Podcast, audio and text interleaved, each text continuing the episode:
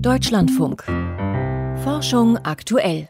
Und damit kommen wir zu den Wissenschaftsmeldungen des Tages heute von und mit Magdalena Schmude. Nordarabien war einst ein Hotspot der Menschheitsgeschichte. Schon vor etwa 400.000 Jahren kamen immer wieder Frühmenschen von Afrika aus auf die arabische Halbinsel.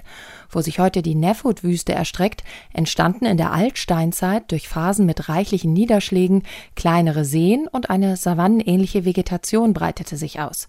In dieses Grasland wanderten in der Folge immer wieder verschiedene Menschenformen ein, die sich dort begegnet seien und sich auch vermischt haben könnten. Das berichten Forschende vom Max-Planck-Institut für Menschheitsgeschichte im Fachjournal Nature. Es sei außerdem möglich, dass Gruppen von dort aus weiter wanderten, schreiben die Wissenschaftler. Bestimmte Bakterien sind gegen eine neue Antibiotika-Kombination resistent, bevor diese erstmals breiter eingesetzt wurde. Das berichten Forschende vom Deutschen Zentrum für Infektionsforschung im Fachmagazin Antimicrobial Agents and Chemotherapy. Die Wirkstoffkombination aus Aztrionam und Avibactam soll eigentlich Bakterien wieder angreifbar machen, die bereits Resistenzen gegen die Carbapeneme entwickelt haben, eine Gruppe von Antibiotika, die als Reserve zurückgehalten wird. Auch die Kombination aus Aztrionam und Avibactam wird bisher nur in klinischen Studien verwendet. Doch bestimmten Darmkeimen, sogenannten Enterobakterien, kann auch die neue Kombination nichts mehr anhaben, wie Genomanalysen zeigen. Bakterien, die diese genetischen Merkmale tragen, wurden auch in Deutschland nachgewiesen. Nasenknorpel kann Arthrose im Knie lindern. Das hat ein Forschungsteam aus Basel gezeigt. Mit Knorpelgewebe, das die Forschenden aus Zellen der Nasenscheidewand von Arthrosepatienten gezüchtet hatten, konnten sie in ersten klinischen Versuchen kleine Knorpelschäden im Knie reparieren. Ihre Ergebnisse stellen die Wissenschaftler in der Fachzeitschrift Science Translational Medicine vor. Arthrose zeichnet sich durch Knorpelabbau aus und wird meist von einer chronischen Entzündungsreaktion begleitet, die das Gewebe weiter schädigt.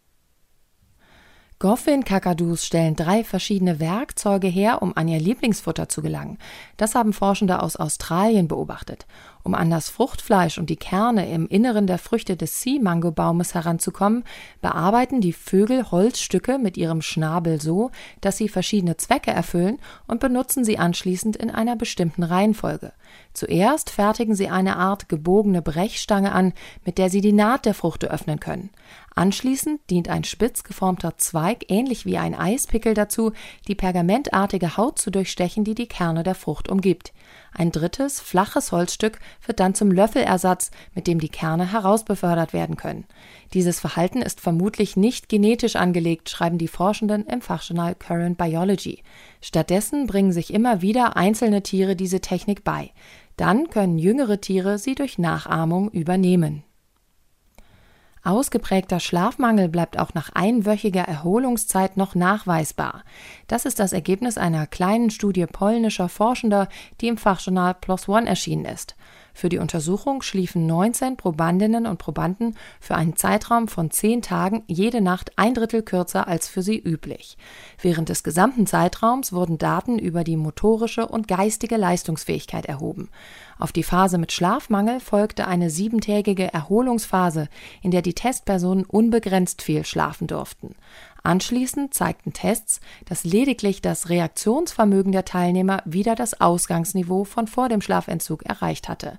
Bei Aufmerksamkeit und Erinnerungsvermögen zeigten sich weiterhin Defizite.